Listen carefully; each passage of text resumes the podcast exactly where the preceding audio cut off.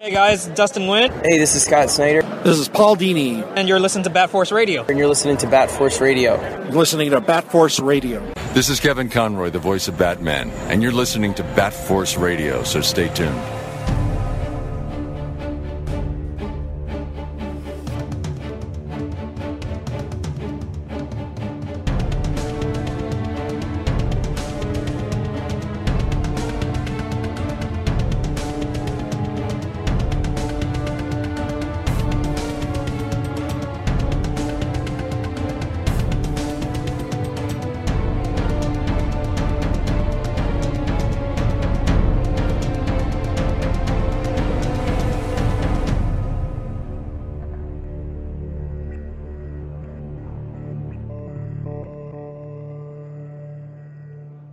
Welcome back to Bat Force Radio. Uh, I'm Robin Cross in Canada, and we've got Dunk uh, joining us from work today.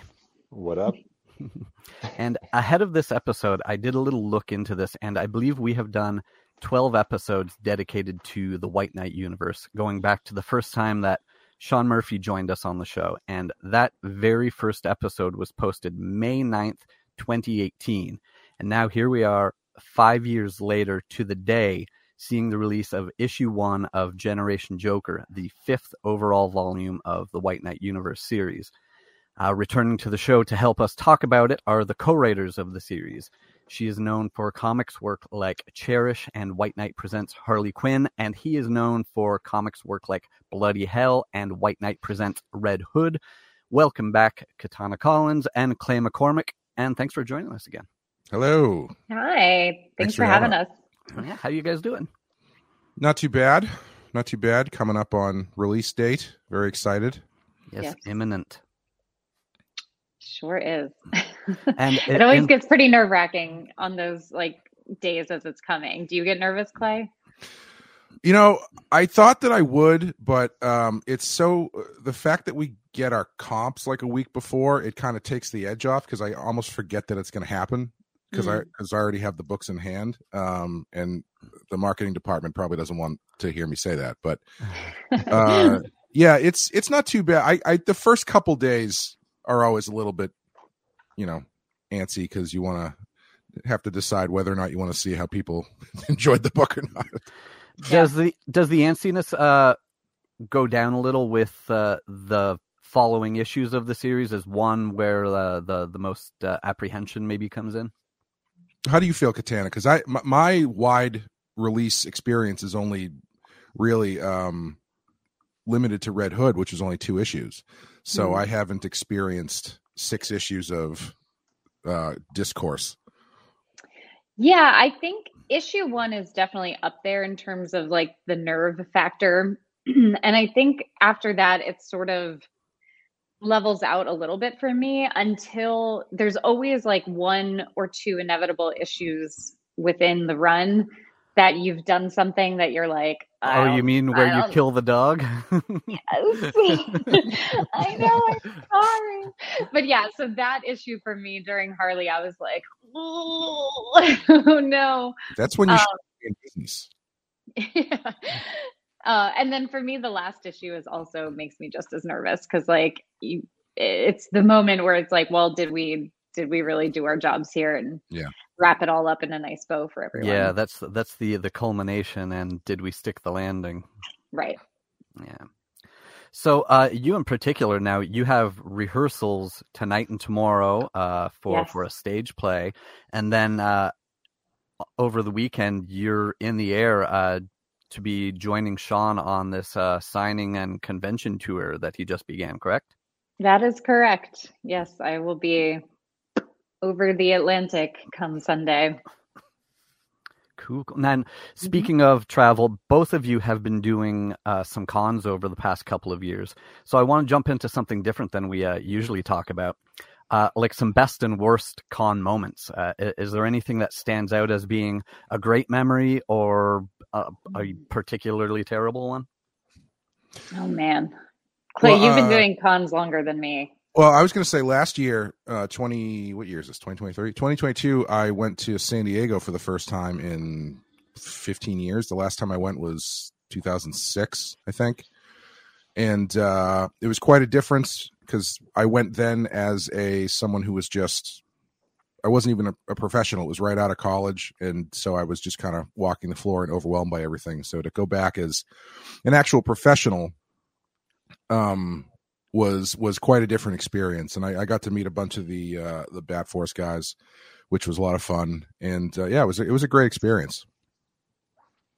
And any uh, any not so great? Well, that, that arguably the last part of that was that could fit into the worst experience. Yeah, I'm sorry, I forgot to I forgot to specify that there's a split. Yes. Yeah. um, I went to my first San Diego. Was it last year, Clay? I think Yeah. it was last summer. Yeah. Um, I'd never been to San Diego Comic Con, so that was really that was exciting and that was very fun. Um, but kind of, I mean, the most exciting part of that weekend actually for me had nothing to do with comics. Um, Clay, Sean, and I were having breakfast in I forget the area of San Diego that it's called, but as we were like sitting there eating, I looked across the street and there was this sign for the Whaley House, which is like one of the most haunted right. yeah. houses in all of America.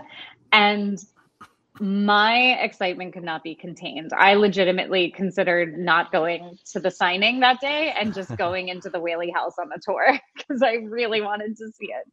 Um, but yeah, that was, that was like a pinnacle for me, and it had nothing to do with comics. That's Um, that's the tough part, isn't it? When you go when you go abroad somewhere for a convention, it's always kind of like, well, you know, I could actually do something fun outside the convention, but I have to be here for 12 hours a day. So, The problem is, I'm really a lazy human, and and I, if I had just taken ten minutes before we left for San Diego and like Googled what was around to do, I probably would have been like, "Oh, the Whaley House. I should mm. schedule a time to do that."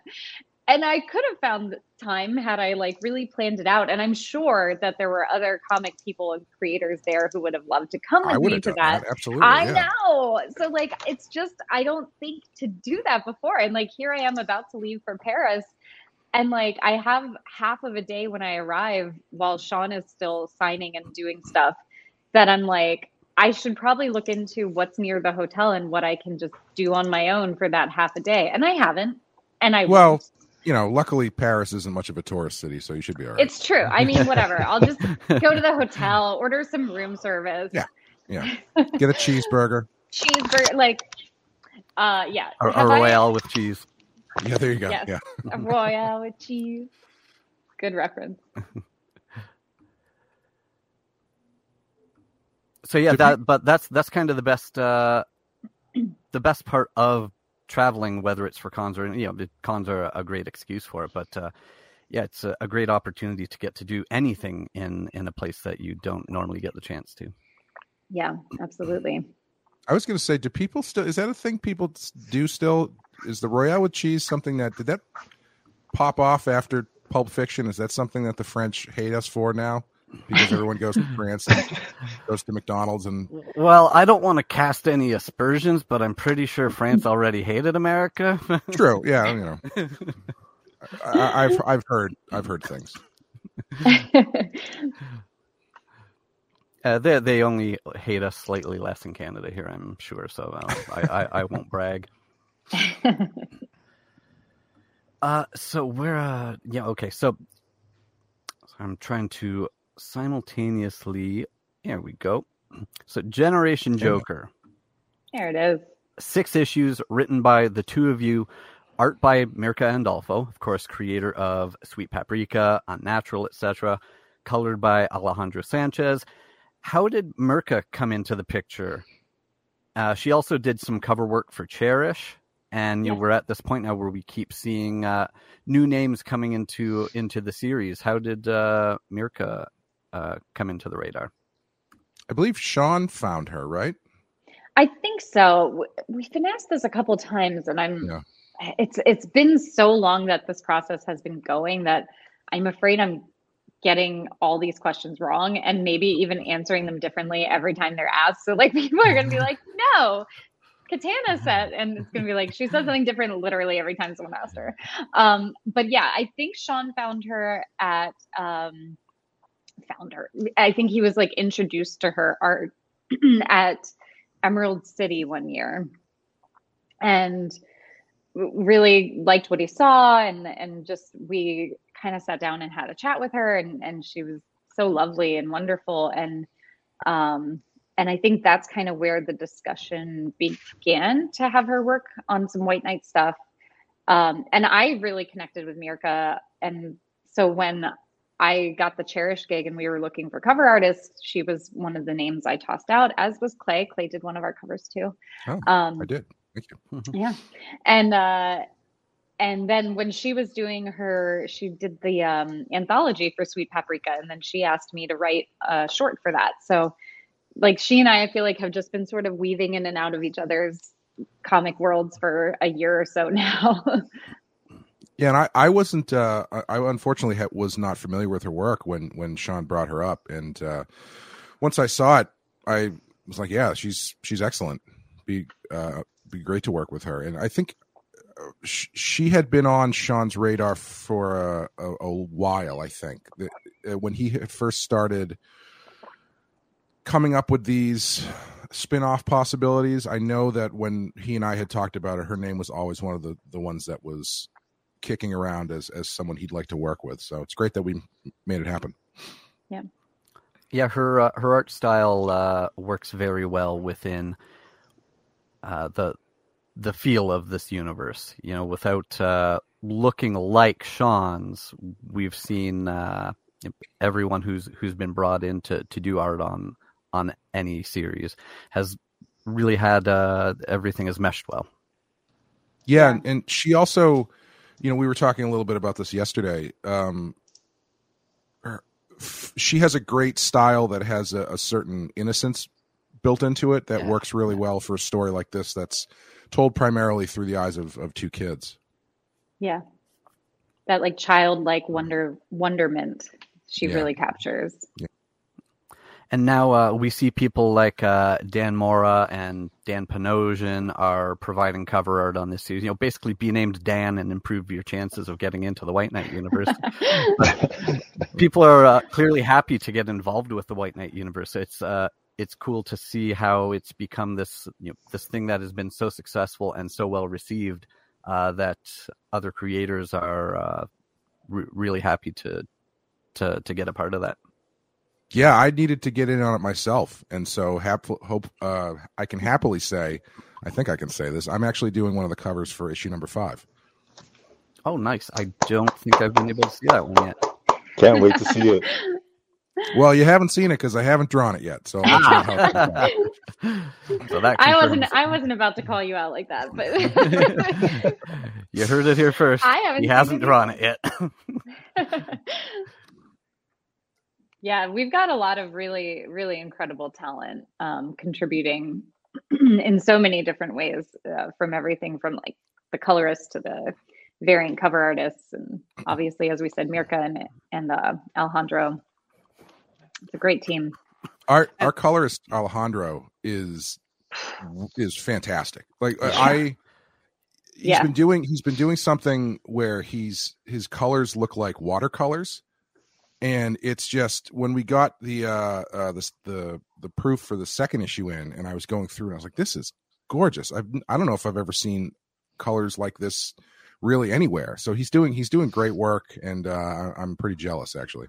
yeah, Yeah. it seems like Alejandro is the colorist on about 50% of the big titles that come out each month. Yeah, it's Mm. it's amazing. I, I'm again, I I'm so ignorant of of so many names of the great people who are working, and I'm I'm, I'm happy to know him now because he's very very Yeah. good. And as as well known as Mirka is for her own creations like uh, Sweet Paprika, etc., uh, she does have some uh, some legacy in the Batman universe as well. Uh, she was the artist on the issue of Teen Titans during the Metal event. Uh, Oh, really? The, excellent. so, she drew the first issue, uh, the issue that was the first appearance of the Batman Who Laughs. No kidding. That's Oh, that's her. cool. That's awesome. And she also did, I think, issue one of the Punchline series. Yeah, yeah, uh, Yeah. maybe Oh, even excellent. maybe even more than that. Yeah. Yeah, she's um she's dabbled in the DC universe a bit. Yeah, just a bit. Yeah, she did some she did some great uh, redesigns for us in this series too. Um, I think you'll in issue one you get a couple of them. Um, Neo Joker returns, and she got to redesign her in this really cool evolution because it's been what like a decade in universe since yeah. since that character's been around, and so she's evolved a bit, and uh, she has a new take on Poison Ivy that's really great, and uh, it, it it's one of those things where when you see the first one, you kind of go, well, how many of these can we get her to redesign? Because these are really cool. but you don't want to, you know, you don't want to just keep throwing stuff at her because she's actually got to do the pages. yeah, I, I got to uh, to see the issue digitally a while back, but uh, as we're speaking right now, I have the uh, physical copy in my hand, and seeing her work there is really good. So yeah, we get uh, the return of of Neo Joker and then Ivy back as well. Mm-hmm.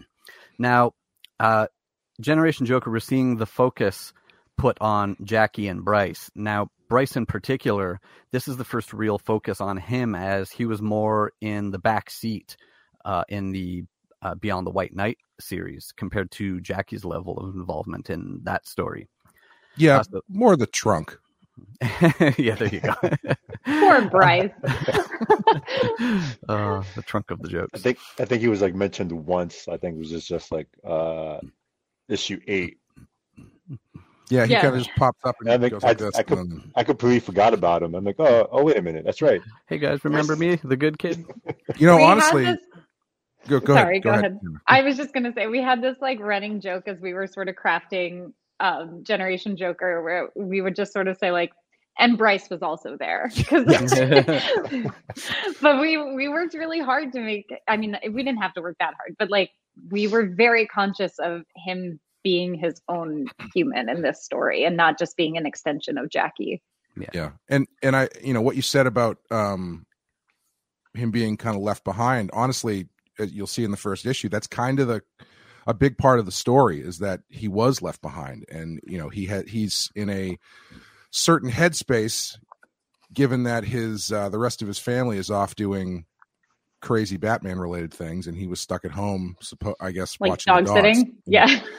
um, Doing and so his we we we really wanted to kind of give him a fair shake in this, and uh, I would say he he he drives a decent decent amount of the action through the series for sure.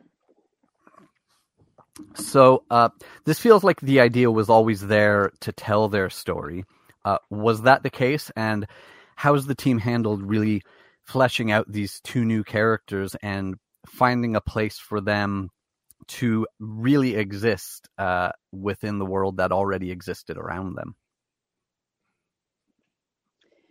Yeah, I do think pretty much from the onset of at least the Harley book, the idea or the seed of an idea to have the twins have their own spin-off of some sort kind of was always like at least in the background of discussions um and you know for me I've, I've talked about this before too where i felt like the the twins were such a big part of the harley story that they i feel very um protective of them and maybe even a little possessive of them like they're they're my twins where i'm like mm-hmm. they're mine be careful like let's let's be safe with them. And i i have very strong opinions on uh on ways to handle their uh arcs and their autonomy.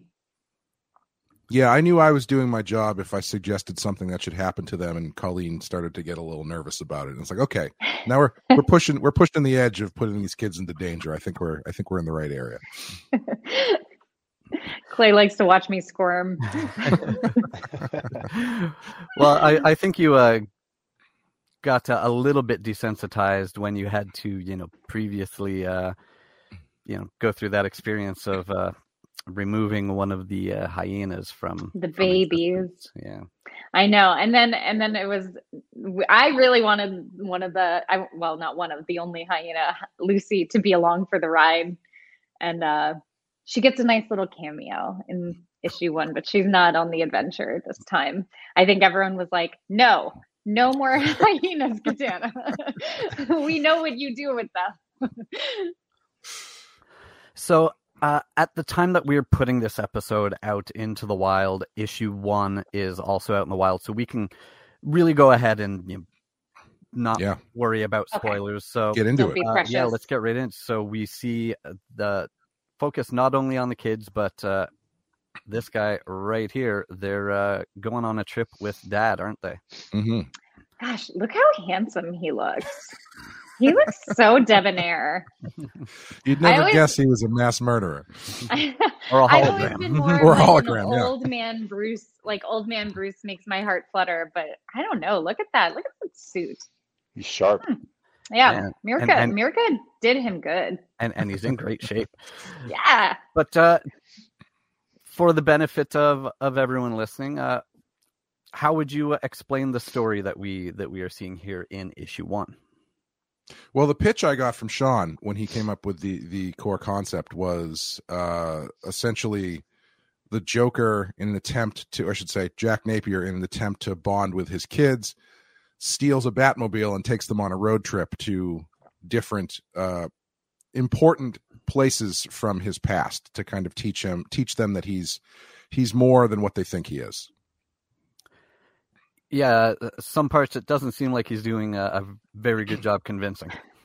no, no, and I mean I, that that's uh I think one of the things that we we tapped into as we kind of broke the story down was you know wh- what are they learning and how are they learning it when they're going to these places? Because Jack just saying okay here's the place I met your mom. Okay here's the place I grew up. There's like you know that's that, that's not the most engaging way to handle that stuff. And so Jack kind of sets the ball rolling on this road trip, but then it very quickly gets out of control, and the kids end up sort of by happenstance and just by the action of the series going to all these different places that are important to Jack, just maybe not the way he would have shown it to them. And so they're actually getting a really uh, uh uh, they're getting a quite an, an education on on who their dad was. Yeah.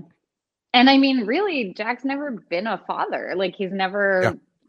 this is the first time he's ever had to be a dad to anyone. And um I think I, I not that he necessarily thought it would be breezy, but I do think that there's a level to this that he was like, Oh, it's gonna be fine. We're going we're gonna go on a little road trip. It's it's great. What I'm I got this. And probably like a lot of parents feel where they're like, "Oh, I don't got this." I feel like that's sort of the tone, at least for issue one. Like, ah, this is gonna be fun, and then it's like, "Oh God, what did I do?" And he's also it's really the first time he's ever really had to care about anybody other than himself. Uh it's sort of the uh the curse that comes with uh being given a conscience, I guess, by having the Jack Napier personality come back is now he's in charge of these two kids that he actually he may be an immortal digital ghost, maybe not so immortal, but uh that doesn't mean people can't get to him through his kids. And so it sort of activates this level of concern and and uh, uh, freaks him out a bit in a way that he wasn't really prepared for.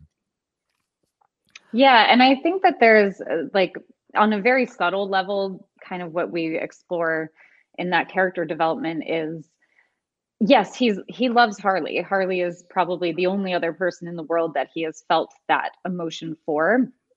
But I think anyone who's a parent can also understand and speak to that feeling of when your child is brought into your life, it's a love that you've never felt before. Now, with the focus mostly being on on Jack slash Joker as a father, as a parent, we do also see some of Harley and where she is currently at uh, as a parent as well. Where, how would you describe how Harley has been uh, fielding this very complicated situation she's been living in? Poor Harley. poor girl can't catch a break. so that uh, all the the history with the, the who the father of their of her children is his not well as far as she knows he's no longer in the picture but then there's also the other part of that triangle is bruce and his level of involvement with the family that the relationship between them it's a, a pretty complex situation. I feel like we should have this whole series should have had a framing device where it's just Harley talking about all this stuff at a therapy meeting or something because it is maybe, maybe on dr phil. Yeah or some yeah maybe she's maybe the series ends with she makes her own digital hologram so she can have a, a therapist she can talk to. Like on yeah jerry springer the ticker tape at the bottom is like my dead husband comes back as hologram and kidnaps my children. What do i do? Um yeah i harley is I again, I think I'm not a parent, um, but I have enough nieces and nephews and friends who are that I've I've sort of watched this how like that state of overwhelm is like this constant roller coaster ride. Like mm. you you sometimes have everything under control and then with a flip of a switch nothing's under control.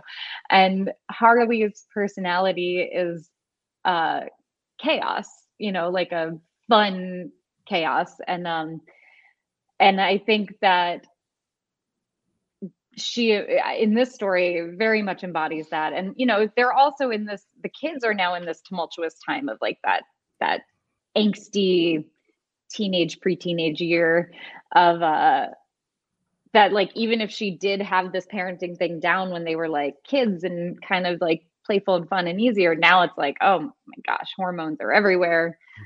Like um and so i think in beyond and this we kind of see that chaos but also protective mama bear come out where i mean these are these are her children and she's not going to let just anyone handle making sure they're safe. Like that's her job.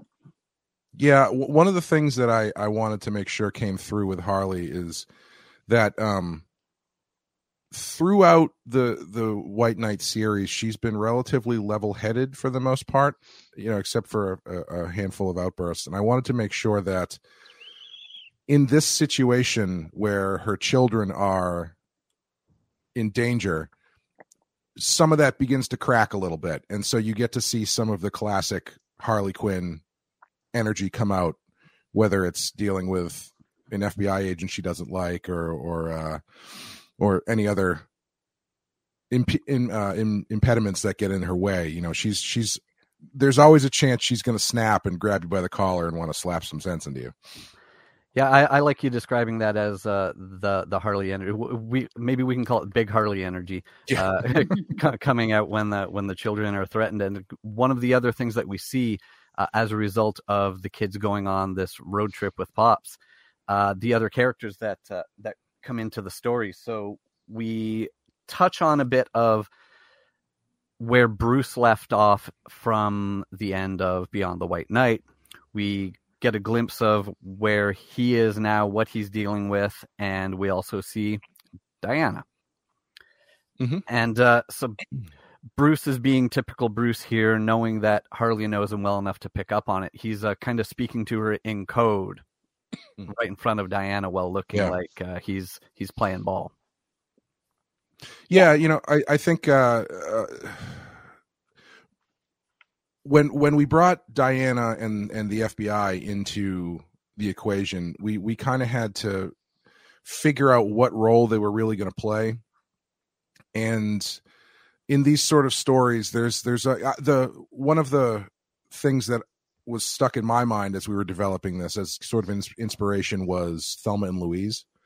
And I kept coming back to the Harvey Keitel character in, in Thelma and Louise, who is who's the cop who's chasing them, who is an antagonist but not a villain.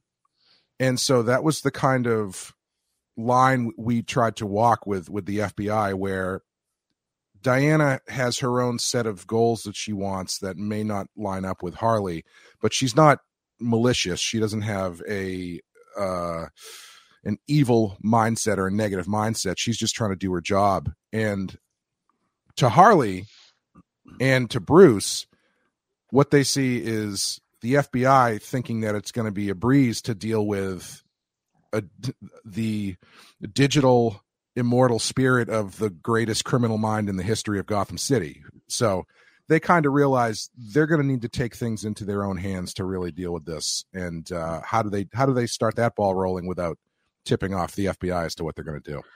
and that's a, an interesting complication into having to not only deal with with Joker, but having to do so while tiptoeing around the awareness of the FBI.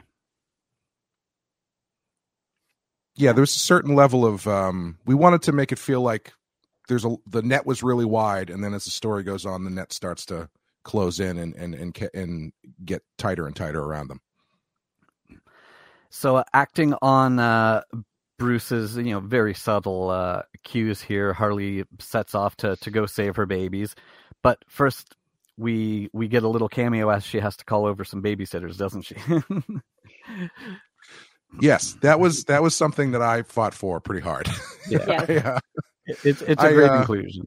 Thanks. Yeah, I, I, I wanted to, I, I wanted to see if we could get them in there, and I figured we we were we had I think we had talked about that page as this this joke shot where she's like, okay, she's gonna.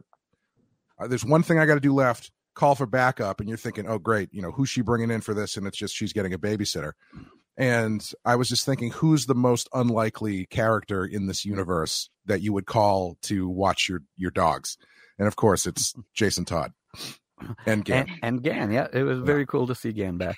I mean, I also think Catwoman would have been a very funny cameo if she had ever been in the White Universe before. but Mhm. yes, having Catwoman dog sit, not a good idea. And if it if it weren't for you know the whole uh, COVID thing uh, throwing a wrench in plans, maybe we would have seen uh, some Catwoman in the White Knight universe by now. Who knows? Mm. Who knows? Maybe There's still time, there's still Yep. time. Yeah. plenty of time. And now this brings us, you know, uh, Harley heads out to to find the kids, but the first people she finds are, as we said, uh, she runs into Neo Joker and Ivy. Very cool to see both of them popping back up in the story. Was the plan always there to involve them? I can't, Yeah. It was Yeah. right. Yeah. Yeah, I because they were sort of uh, cameoed in, in the Harley story as well. So if I think it was pretty natural to want to include them, and especially with Neo, who's not really had a big involvement in the White Knight universe in a long time. It, it felt like it was past due to give her her growth and her arc in this Yeah. in this universe.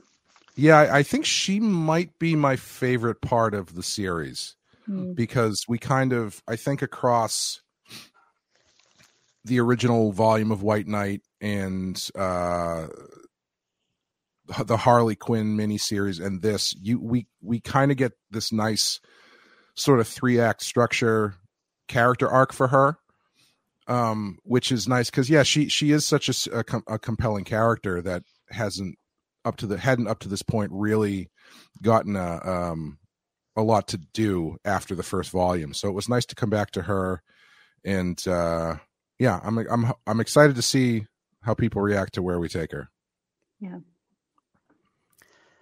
Now, in his effort to show the children his past, where he comes from, what he really was, uh, that history turns out to be a, a danger to all of them. Uh, what is it that uh, that uh, they are faced with here uh, as we come towards the end of the first issue already? Well, uh, we had one of the one of the first things we had talked about when we were breaking this this story open was okay where where where would Jack take them? What are the things that he wants them to see? And I think one of the first ideas was oh he should take them to show where he met Harley because she's the most important thing in his life. Obviously, she's their mother. Uh, so that's something that would be on the list. And as we got to kicking it around, we're like, well, what is this place? It, they met at this this club, or is it a? It was like a burlesque club kind of place. Yeah. yeah, Yep. And we were kind, we were thinking that was in universe like 35 years ago or something. And so, what does that look like? How has it changed? And when Jack gets there, do we want it to be exactly the way it was before, or do we want it to have uh, have gone under some sort of a change that would would shake him? Because as he's trying to impart this history, he finds that this history is starting to disappear, and so uh, yeah, it's a puppet show theater now. but not uh you know, well it could be argued that uh puppets in general are, are creepy but uh Mhm. this particular one is a really creepy and really cool uh inclusion into the story the the, the encounter that they have here and we find that this is you know keeping the idea of the generations colliding. This is now a, a next generation of the ventriloquist. Yeah, I think uh, I, I I think this was one of the first things that I brought to the table when we were kicking this around, and when I explained the idea, when I showed up and I was like, okay, what if it's the ventriloquist's daughter, and she has an army of killer puppets armed but like run by killer puppeteers. I saw Sean's face kind of turn a certain way where it looked like he was thinking I made a huge mistake. in befriending this guy. Well, I, I don't. What was what was your reaction to that to that idea when we started kicking it around, Katana? Um, I have very limited knowledge of the ventriloquist. so I feel like it took me a really long time to even understand what that scene what was happening. Like I Mhm. think at one point as as uh I got the pages for that scene from Clay, it like and let's keep in mind in my defense I'm also very dyslexic. and um and as I was reading, I was just like I thought this universe wasn't like super magical. Like, how are these puppets attacking? Who, what's ha-? and I just it didn't occur to me that they all had humans attached to them. I just thought like she had puppets walking around. I don't know. I so like once I saw it come together, I was like, okay, I get I get it. This makes perfect sense now. But in the in the interim, I was like, wait, they find I, well that's a spoiler i can't say that. Anyway um um anyway but i i thought it was really fun and i when we were also kicking around the idea of like he should take the kids to this club where he met his their mother and um and we were like oh but that can't like he can't just walk in with two kids to this like burlesque club. Yeah, nightclub. like that's not gonna it can't be a club anymore if they if they go in to see it. Um and i don't i don't even think we debated any other ideas. It was the puppet show was pretty much it from the get-go right? It was like I like think so. Yeah. yeah. Um so even if mine and sean's faces were like this we didn't argue. We were just like okay okay. Yeah I, I, I think i think i pitched it as uh ventriloquist runs is the head of a murderous version of avenue q. And I- think that kind of clicked. It's like okay all right uh, sure. And you bring thing- up a musical and i'm in. Yeah see that's Like, I, I knew, I, I knew it. catch you. he knows his I'd catch you audience. that way. um and also that what was nice about that sequence at the end of the first issue because it's you know you kind of there's a lot of balls to get rolling even though the the the series is relatively simple and then it's you know they're on a road trip and they got to get these kids before x y and z happens there's a lot of stuff going on. And so taking that final scene to sort of slow down for a second and reestablish what some of the stakes are i thought was was pretty helpful. And the idea of getting into the Joker's past and some of the sins that he committed, specifically surrounding what happens at Arkham Asylum in uh, Curse of the White Knight, I thought, well, the puppet show thing would be a really fun way to kind of recap that without having to do like a flashback and how to and just talk through it. We could do it through a puppet show. And so you get to see this big evil Azrael puppet murdering puppet Two Face and puppet Penguin and all this kind of stuff. And so I thought it would just be a fun a fun way to kind of uh, at at the end of the issue kind of set up. Okay, here's the stakes. Here's what's going on. The, this is how the kids are in peril, and this is how Jack might have screwed up. And yeah one of and the, as a sidebar God damn it, Sean! Like that Azrael slaughter has like Yeah. just time and time again has come back to bite us in the ass every time we try to write a spinoff. I'm like, there is no one left, man. I will. We I think we can say without really spoiling anything though. We've found a way around it. So Yeah, we've. I feel like we've done very well considering the like sliver of like alleyways he's left us to get around it. okay, confirmed. Issue two of Generation Joker. We see Bane got his head put back on. don't tell But, uh, anybody. It's okay. Nobody listens to this. Yeah. But uh, one of the things that made uh, the original ventriloquist uh, a little more uh, of an enigma to readers and you know watchers of different things over the years. Uh, in some stories, he was just a crazy guy who had uh, a regular puppet that he believed was alive. But then you had other stories where Scarface actually was alive Mm. and and the one that was calling the shots. So when we come to this scene here, uh, it really it takes on uh, it. It would fit into a horror movie. This bit at the end here, all all these puppets showing up, and yeah, you've got the the puppet versions of, of all of these villains, but the puppet show being run by this this character, the daughter of of the ventriloquist, who to her the opposite like sh- you know, everyone is the hero of their own story to her story her father is is the hero and you know this the, these bad hero guys were were actually the villains uh, so Mhm. we we're seeing it from from her point of view that she's angry uh at at, at all of these people and jo- joker obviously and Yeah. Yeah, I um, we don't unfortunately have too much time to really get into her- her as a character. Um, but I think there's, I think it brings up a lot of questions. Like, did she just have these puppets ready to go, or or, or it's uh, she, has she been uh stewing on this for years and years, and finally the opportunity presented itself? I, I don't know. I mean, she's uh or does she just run an above board puppet theater and then the Joker happens to waltz in and she's like, all right, how quickly can I put a very intricate puppet show together?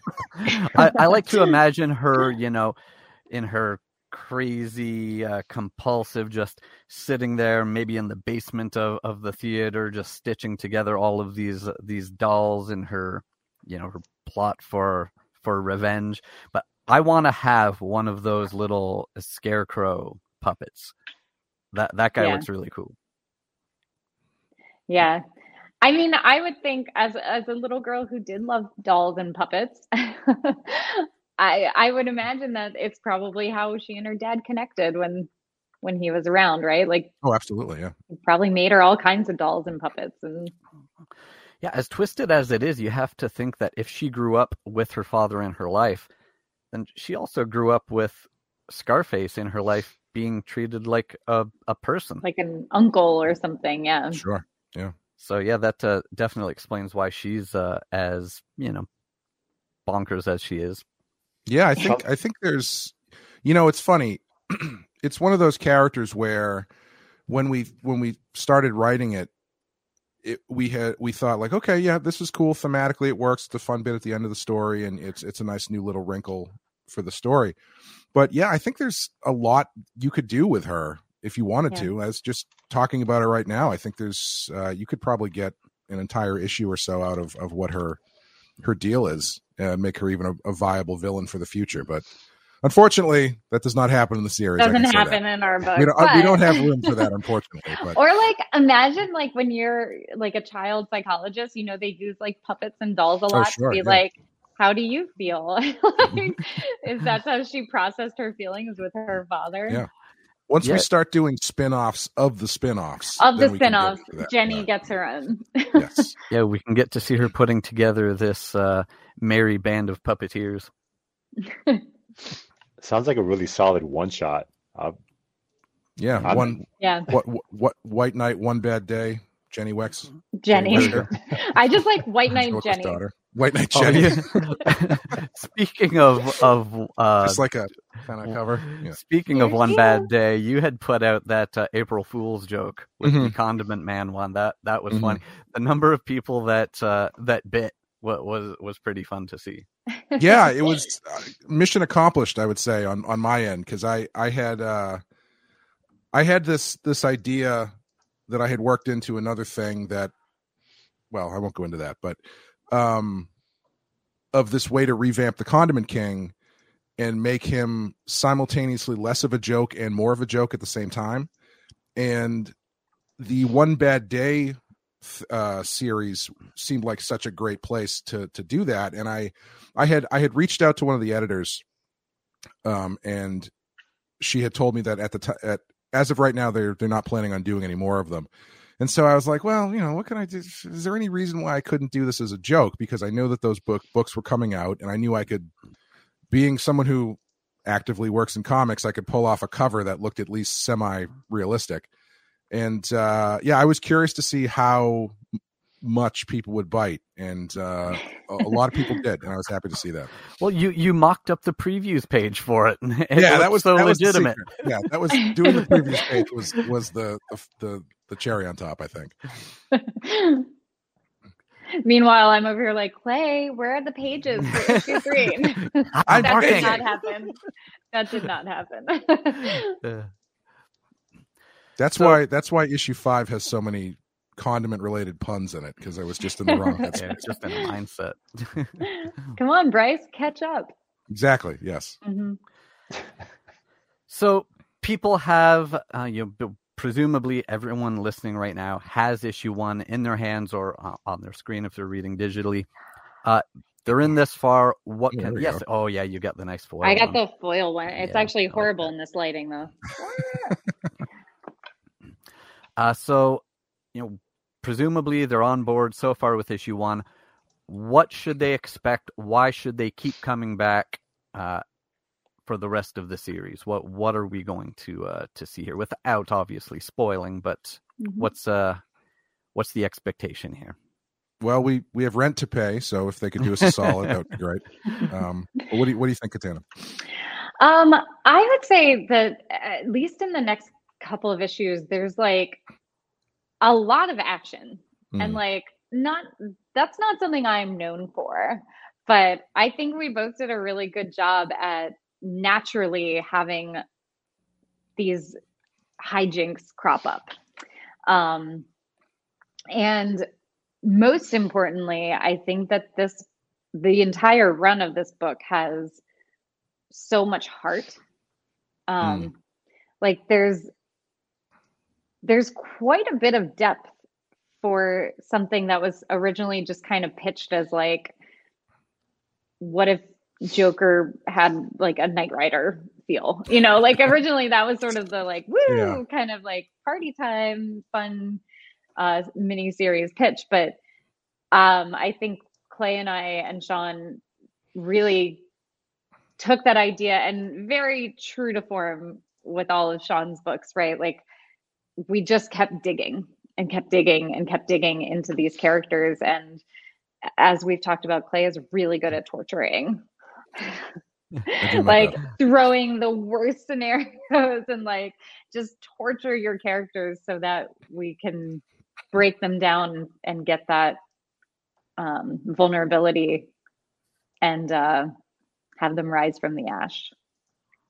Yeah, and I, I think there's um, one of the things that I I've been the most happy about in, in how we managed to spin things is how to, even though Jack's original plan goes off the rails, how we still manage to bring the kids to all these different places that are important to the Joker and to Jack and to his history, just maybe not in the way that Jack would have liked to bring them there.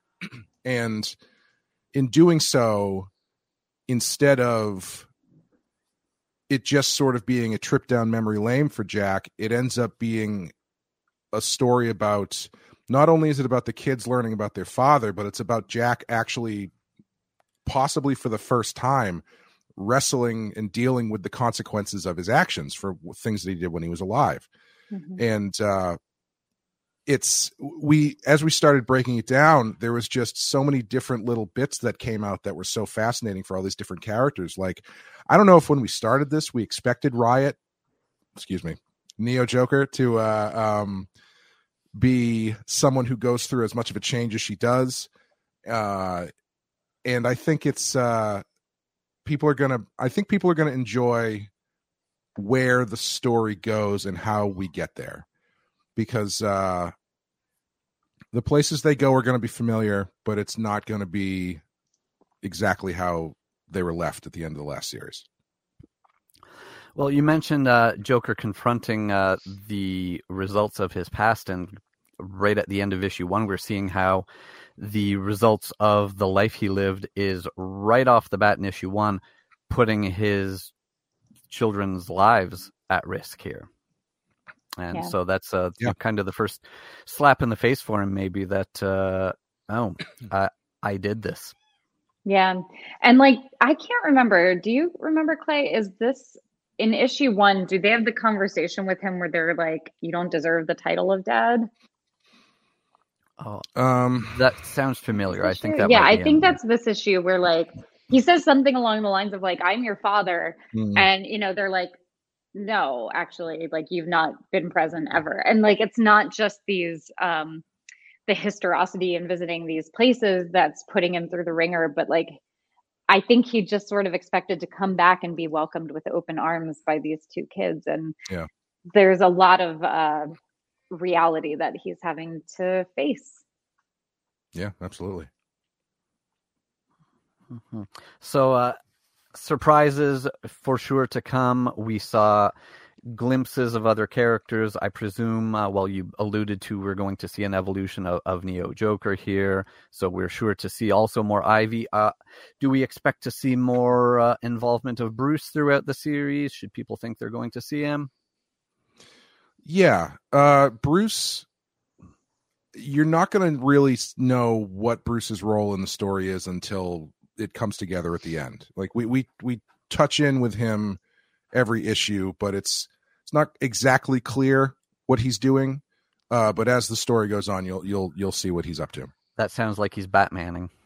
Yeah, a little bit, a little bit. Yeah, that's, in that's off, often the case. Yeah, you, he you just don't can't know. help himself. Nope. Yeah. He just can't help himself from Batmaning.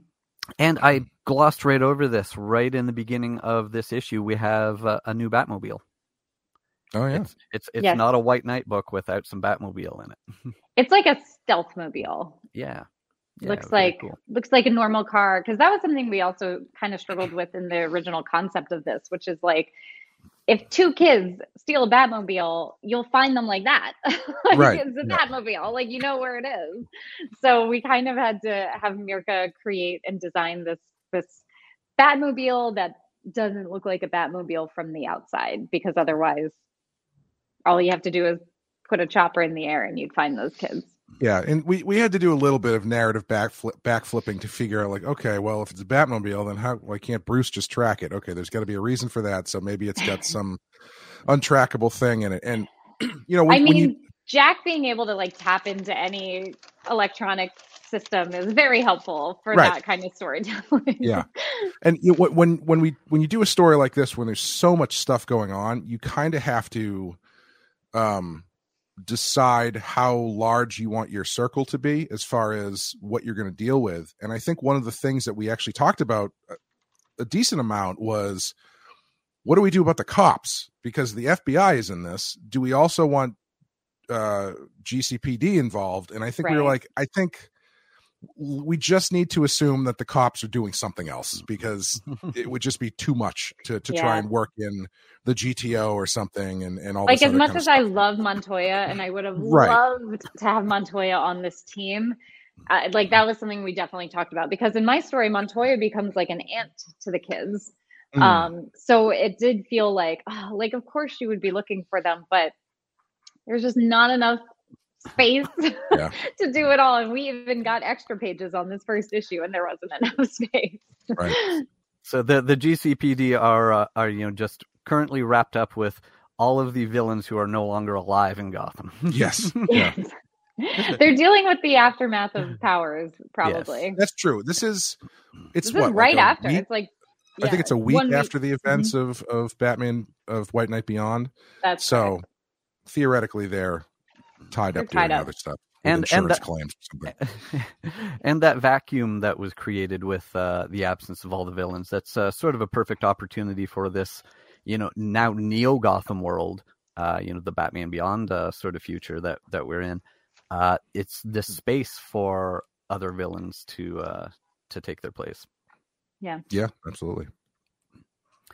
so generation joker is off to a great start but you both do other things as well uh, colleen cherish wrapped up a little while ago uh, do you have anything else coming that you Um, can talk about Not anything in comics, I don't think. Um, but I have some rom coms coming out, some romance novels. Uh, there is that Sweet Paprika anthology that I'm in that just came out, uh, what, a few weeks ago, I think. So keep an eye out for those. And Clay, yourself, uh, do we know any more yet on maybe that other follow up to Bloody Hell? I'm gonna Um, bugging you about that. Follow up to Bloody Hell, probably not. I- I would say that's a TBD. It's something that it's like whenever I have downtime, I'm like, all right, maybe I'll do maybe I'll do this next, and then something else comes up and Yeah. kind of pushes it around. I'm uh I'm in the middle of writing another comic that I don't really think I can talk about yet. Um, but I'm very excited. It's something I've wanted to do for five years or so.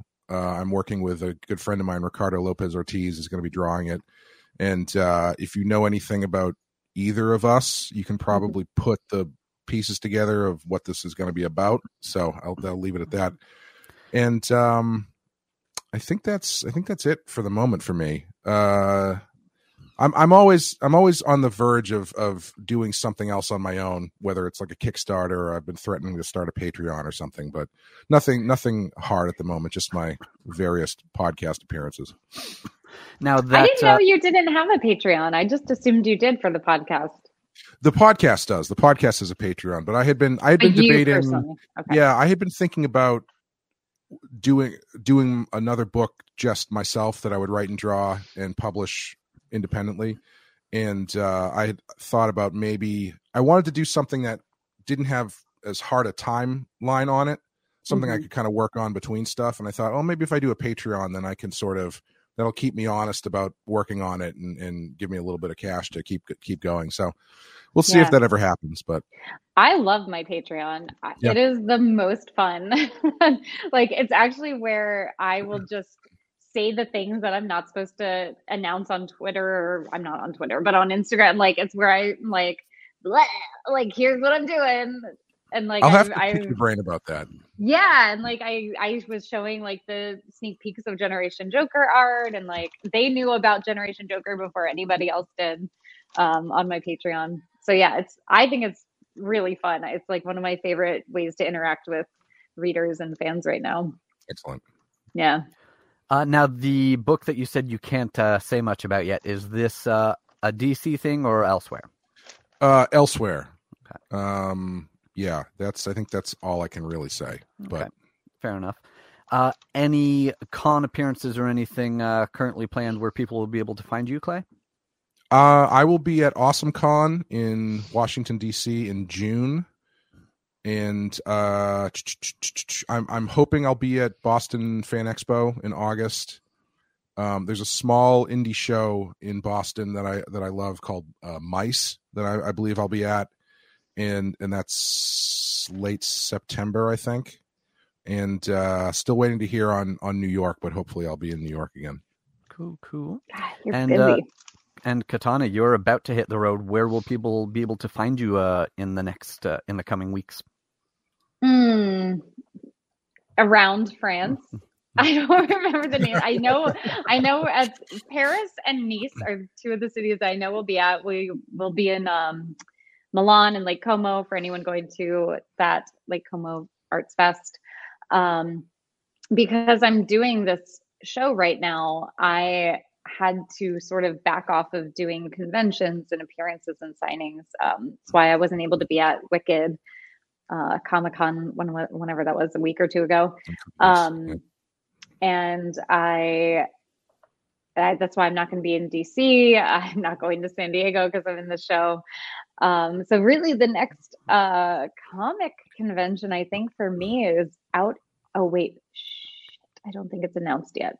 Uh, well, can you talk about? Can you? if it's what I think it is, if it's what I think it is, It Sean is. has been telling people, or at Yeah. least online, that that he'll be there. Yeah. Okay, so uh, Fargo. I'll be in Fargo. Okay, cool. Yeah, And can um, can you talk about the uh, the show that that you're doing? Yeah, so I'm doing a musical called Sweet Charity.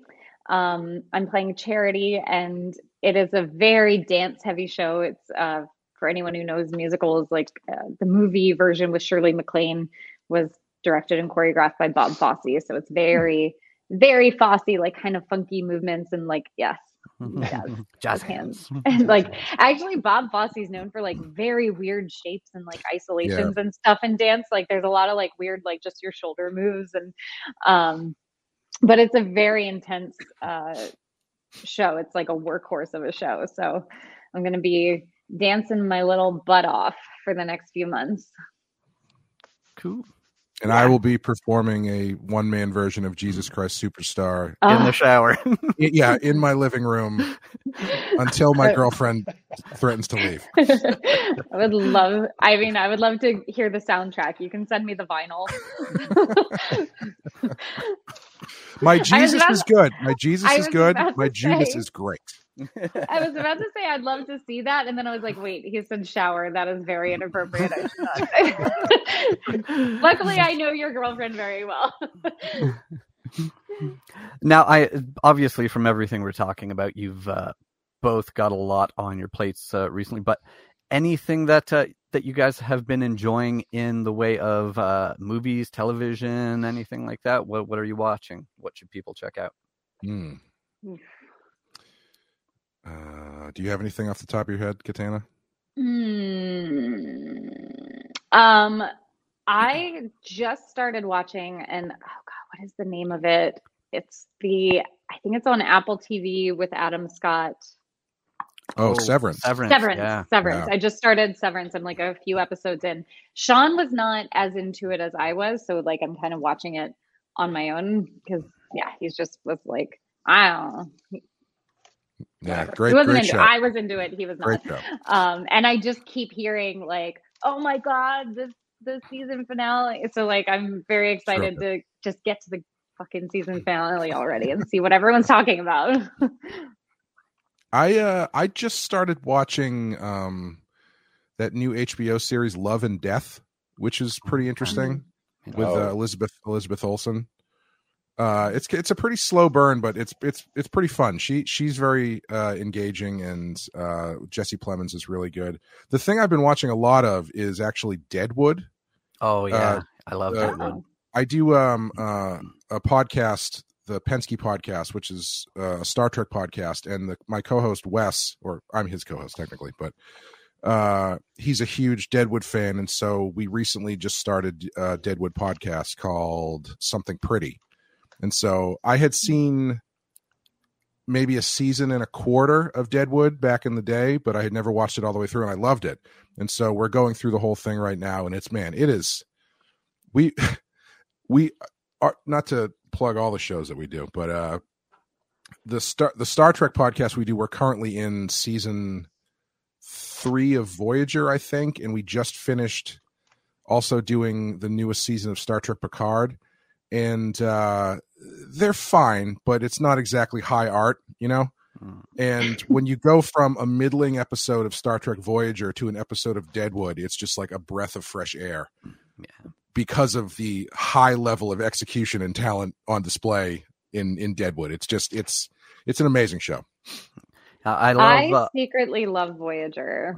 oh, yeah? I'm I'm enjoying it. I it's, love it. Yeah, I'm enjoying it. Yeah. Are you? It doesn't I, sound like yeah, yeah, you know, it's great. It's great. I, I love watching uh, W. Earl Brown in uh, Deadwood.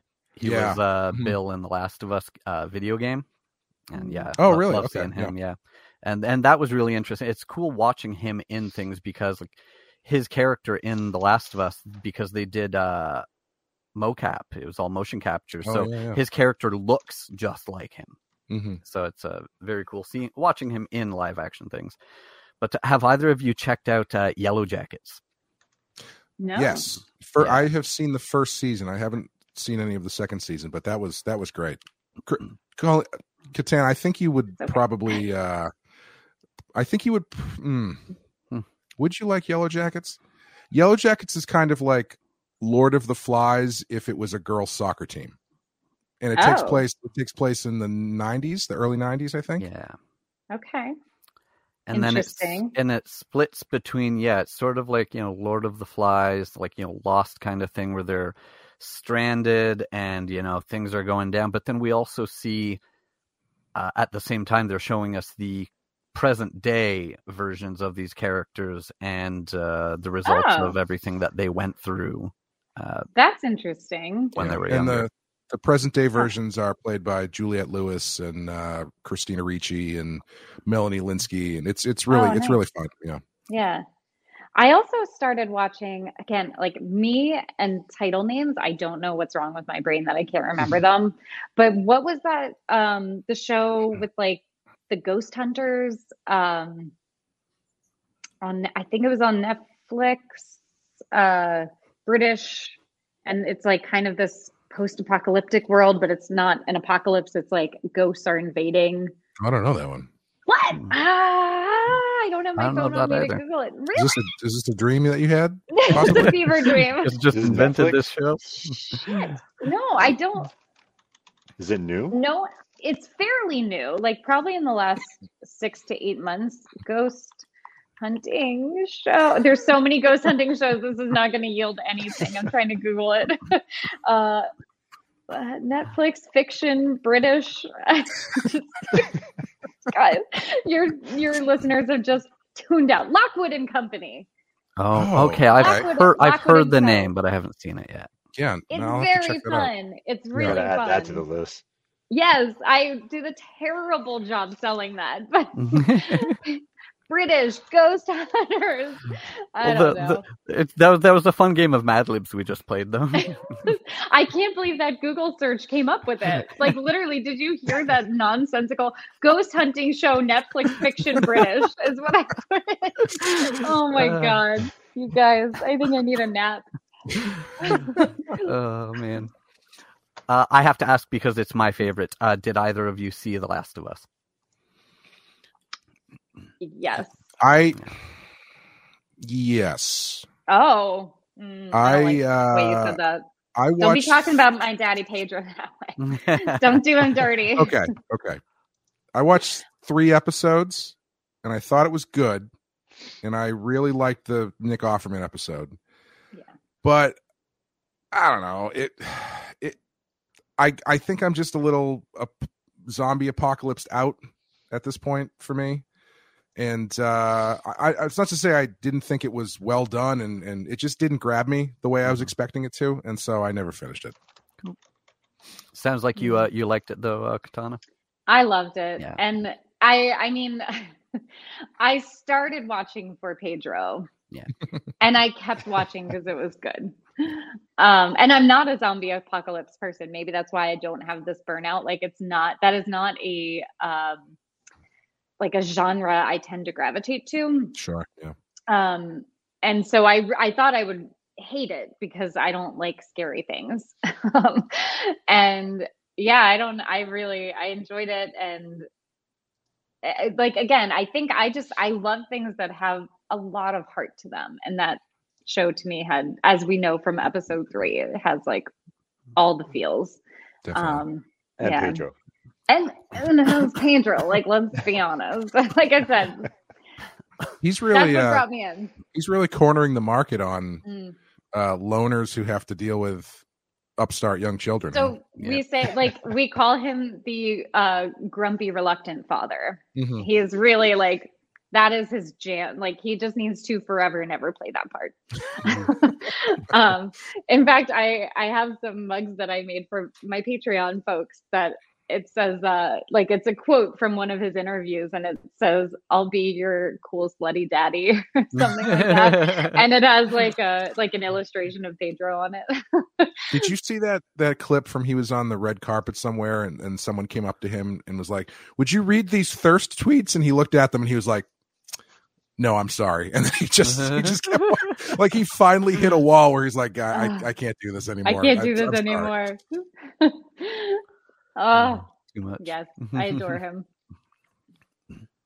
And I fear if I ever meet him at a convention, I'm just going to end with this because then we'll stop talking about Pedro.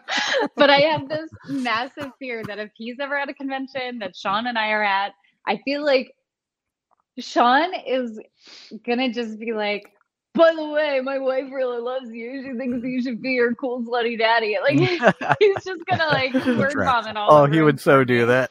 I know. I'm like, don't do that. Play it cool.